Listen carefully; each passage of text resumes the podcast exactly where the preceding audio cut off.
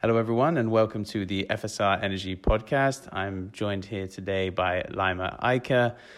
Uh, Laima and I were recently attending together the conference on the geopolitics of the green hydrogen transition in Berlin, hosted by H2 Diplo of the German Federal Foreign Office and GIZ. She is also, also the co author of the document The Future of Green Hydrogen Value Chains, Geopolitical and Market Implications in the Industrial Sector, together with Nicola de Blasio.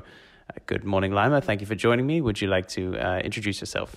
Thank you very much for the invitation. Sure. I'm a research fellow at the Harvard Belfer Center for Science and International Affairs, and I'm also affiliated with the Institute for Advanced Sustainability Studies in Potsdam. And previously, like generally, my research focuses on the geopolitics of the energy transition, what chances and risks it entails for certain country groups.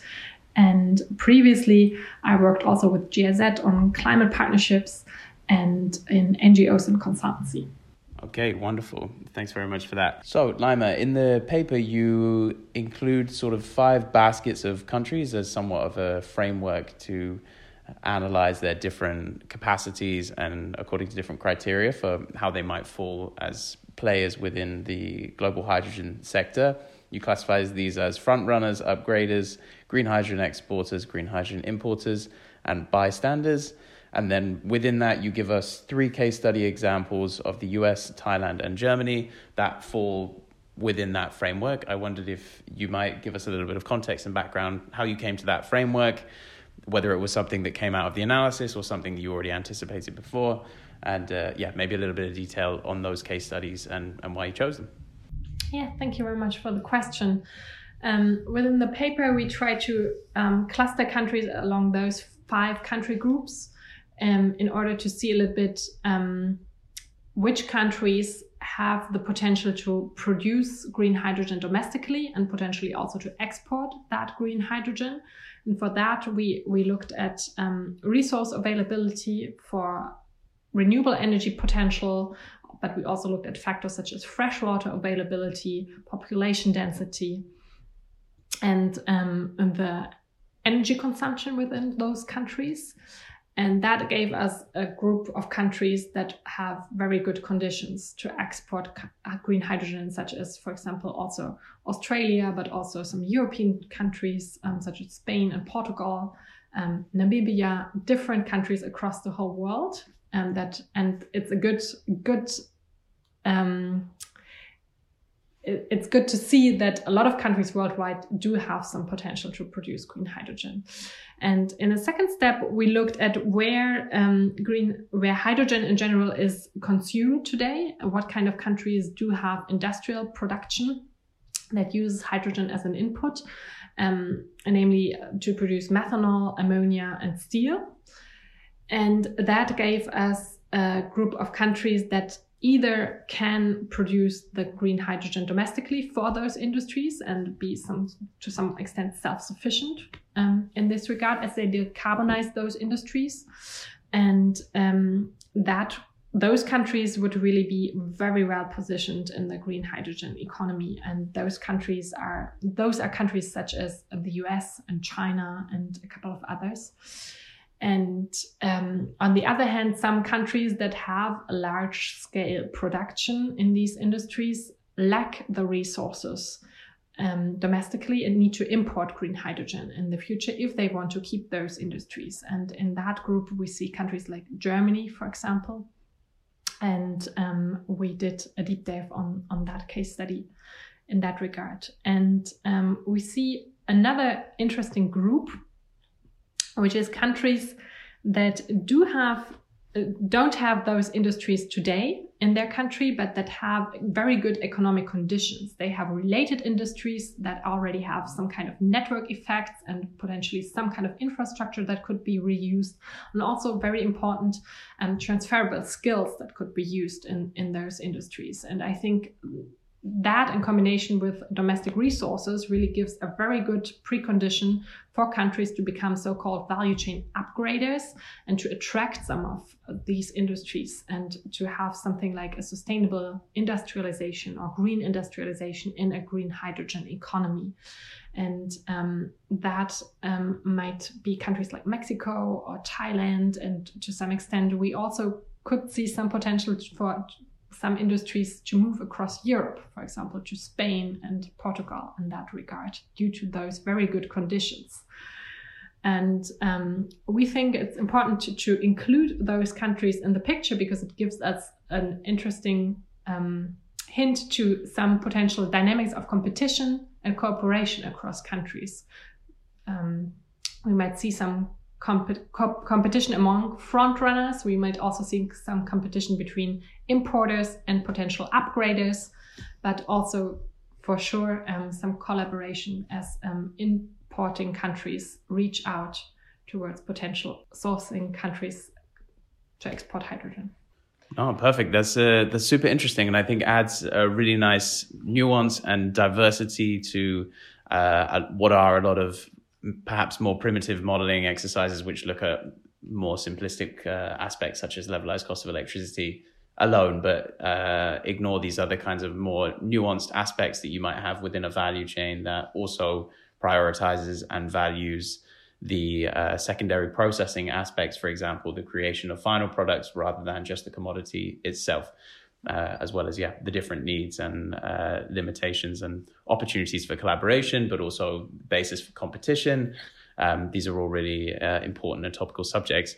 On that point, I just wanted to to ask how you felt um, the the different policy implications from the paper pertain to different country groups, and if you had any kind of uh, particular conclusions that were interesting for you or that were new outcomes from the research that, that you weren't expecting or that you hadn't seen before in the debate? Yes, thanks for the question. I think the framework with the five different uh, country groups really helped us to um, realize that um, each of those country groups might have different policy strategies. And um, yeah, I, I, think it's really important to see that they might have different aims and also apply different means to achieve their strategic goals in the green hydrogen economy.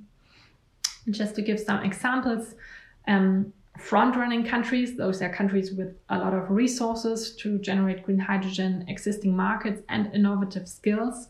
Those countries should, in our opinion, really support their industries in the decarbonization process via green hydrogen early onwards and to try to upscale those applications with a lot of public policy support.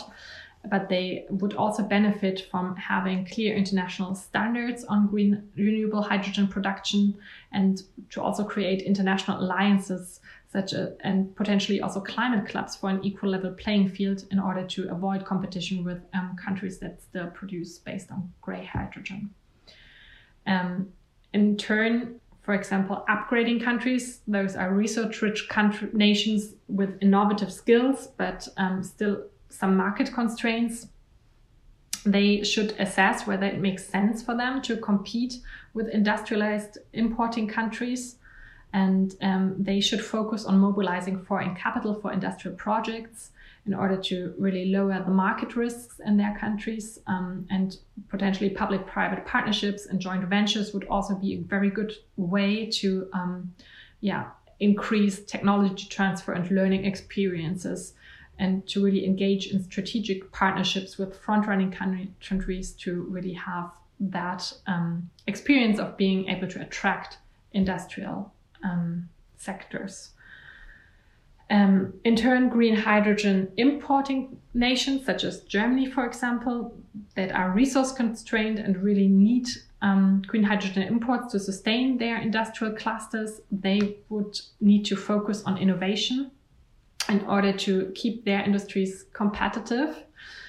And they could also benefit from long term contracts to reduce market risks and to ensure stable supply um, with the green hydrogen exporters and um, they might also need to focus on yeah a diversification of supply in order to avoid um, energy security risks and um, yeah lastly green hydrogen exporting countries they should really um, seek out some partnerships with green hydrogen importers because they might benefit from synergies and joint um, shared costs for example the build up of infrastructure for green hydrogen trade and um, um, they could also um, benefit strongly from long-term contracts and also potentially from yeah some alliances with other green hydrogen exporters. Um, we saw that in the field of um, oil and gas that such um, clubs um, had a help to help to stabilize prices, for example, and maybe it would make sense for green hydrogen exporters also to join forces to some extent. No, indeed. I think that's a, that's a really good point. This sort of upskilling of labor and where there might be, for example, uh, training capacities or infrastructure in certain developed countries, but there's not the, I don't know, availability of a young population or spare labor force that does exist perhaps in other countries and how uh, you could create synergies and added value between them. Uh, sort of going somewhat in uh, in that direction or looking at international cooper- uh, cooperation piece. I wondered if you felt like there is a general climate for collaboration, shall we say, because there's been a lot of discussion in Europe and uh, beyond about the competition between countries that maybe fall within the same baskets uh, of the framework that you include, for example, the front runners basket mm-hmm. uh, or the green hydrogen importers basket, where they're competing for the same products or perhaps the same segments of the value chain. And I wondered if you are concerned about uh, protectionism in the sector or the willingness to share and exchange um, these kind of capacities between countries in order to you know what would perhaps be uh, beneficial for the overall build out of the sector mm-hmm. but uh, the, this sort of relationship between competition and collaboration in the mm-hmm. international hydrogen market and how you see that playing out. Do you have any views on this? Um, yeah sure. Um, i guess um, countries that I, I, guess we might see both co- competition and collaboration at the same time and, and at different levels. I could very well imagine that um, the potential frontrunners that we identify, such as really the US and China, that have very good conditions to produce hydrogen domestically, potentially also export hydrogen, but also related industrial products, and that they are really also um, starting um, to engage in, in those markets already today with a lot of funding programs. Um, the US with its big um, Earthshot initiative, where they really want to bring down the cost of green hydrogen to until 2030 and put a lot of also yeah funding in, into that endeavor and research on on these technologies um, that they would potentially also um, yeah have a more self-sufficient approach to that and and focus more on domestic um, domestic industries um, and how to be competitive against, for example, China. And we saw also um, when we look at, for example, value chains on renewable energy technologies, how such tensions already have been created and have played out um, between countries that competed for, um, for example, solar in the solar sector. Yeah. And um, we saw a lot of contestation also in the WTO on these topics and, um, yeah, some trade conflicts. And we could certainly see also such dynamics in a green hydrogen economy. At the same time, other actors such as the European Union are a lot more um, in need for collaboration because they yeah. um, they could, in theory, also become self-sufficient and produce all the green hydrogen they need for their industries domestically, but that would come at a lot of a lot higher costs that would make them then potentially uh, less competitive on global markets in terms of their industrial production. And um, so, if they aim for this cost competitiveness on global markets, potentially they need a lot of imports from other countries and therefore are a lot more um, open to create collaborative frameworks at the moment. No, I think that's that's super interesting. I, I think that speaks a little bit to the piece about whether or not there is indeed capacity to be self-sufficient or mm-hmm. uh, whether uh, indeed actually in a lot of cases there will be a requirement a necessity to mm-hmm. collaborate and therefore this overrides um, these instincts towards uh, protectionism or or trying to make some kind of self-sufficiency at the expense of uh, of cost or efficiency or opportunity cost in terms of allocation of renewables to to other areas. One of the things you you mention is the co- cross compatibility of industry. So countries that already have existing industry, how that might give them an advantage in uh, moving towards uh, decarbonized industries that are using hydrogen. I wondered if you had, therefore, some reflections on issues like technology cycles and how far you see this equipment and these uh, infrastructures being cross compatible with future industries, because there are also uh, commentators in the space who suggest that actually we're building now almost new industrial value chains with relatively little overlap and therefore how far does that give a competitive advantage in your view to already have uh, some of these sort of fossil based but nevertheless industrial value chains within industrial applications of renewable hydrogen moving forward mm-hmm. yes i think I, I would agree that um, the green hydrogen economy definitely needs a lot of new infrastructure and new technologies. And so to some extent um, this is really a chance to build up new value chains. But at the same time, I am quite sure that in the chemical industries and steel industries that we see today, um, we have a lot of um, common infrastructure and knowledge and in the workforce that has been built up that um, might be transferable. But it depends a lot on how um, open these industrial actors are towards that kind of transformation. Yeah whether they see it as a chance um, to increase their competitiveness, to decarbonize quickly, or whether they um, um, are reluctant to change and try to, to block those developments. Yeah. Um, so I, I think it depends a lot on yeah how quickly those industrial actors um, want to change. No, I think that that makes a lot of sense, especially in the context of what we're seeing now with the US Inflation Reduction Act and a lot of noise from European industry, for example, suggesting that they would be willing to move their operations to other places where it might be more competitive. So I think mm-hmm. this point that you make about how quickly are our industry willing to react and how quickly are governments willing to react in order to keep the, that industry and on the flip side you know how attractive can countries that don't have that established infrastructure mm-hmm. make themselves an attractive mm-hmm. investment environment for that. It depends a lot on the policies that we will see in the next 10 years as, as the green hydrogen um, economy is developing and um, gaining traction.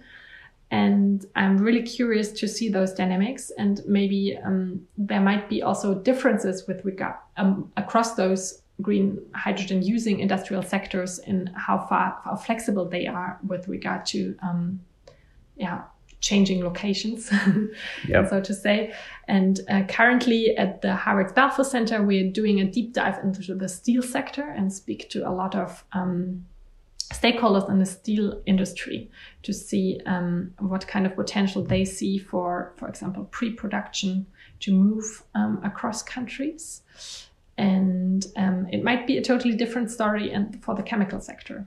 And yep. i think um, it would be very interesting to compare um, those chances to become part of different value chains across sectors in the future. And that's something that we're working on Okay, fantastic. I think that's uh, leading into your future research is perhaps a perfect place to to end this uh, this short interview.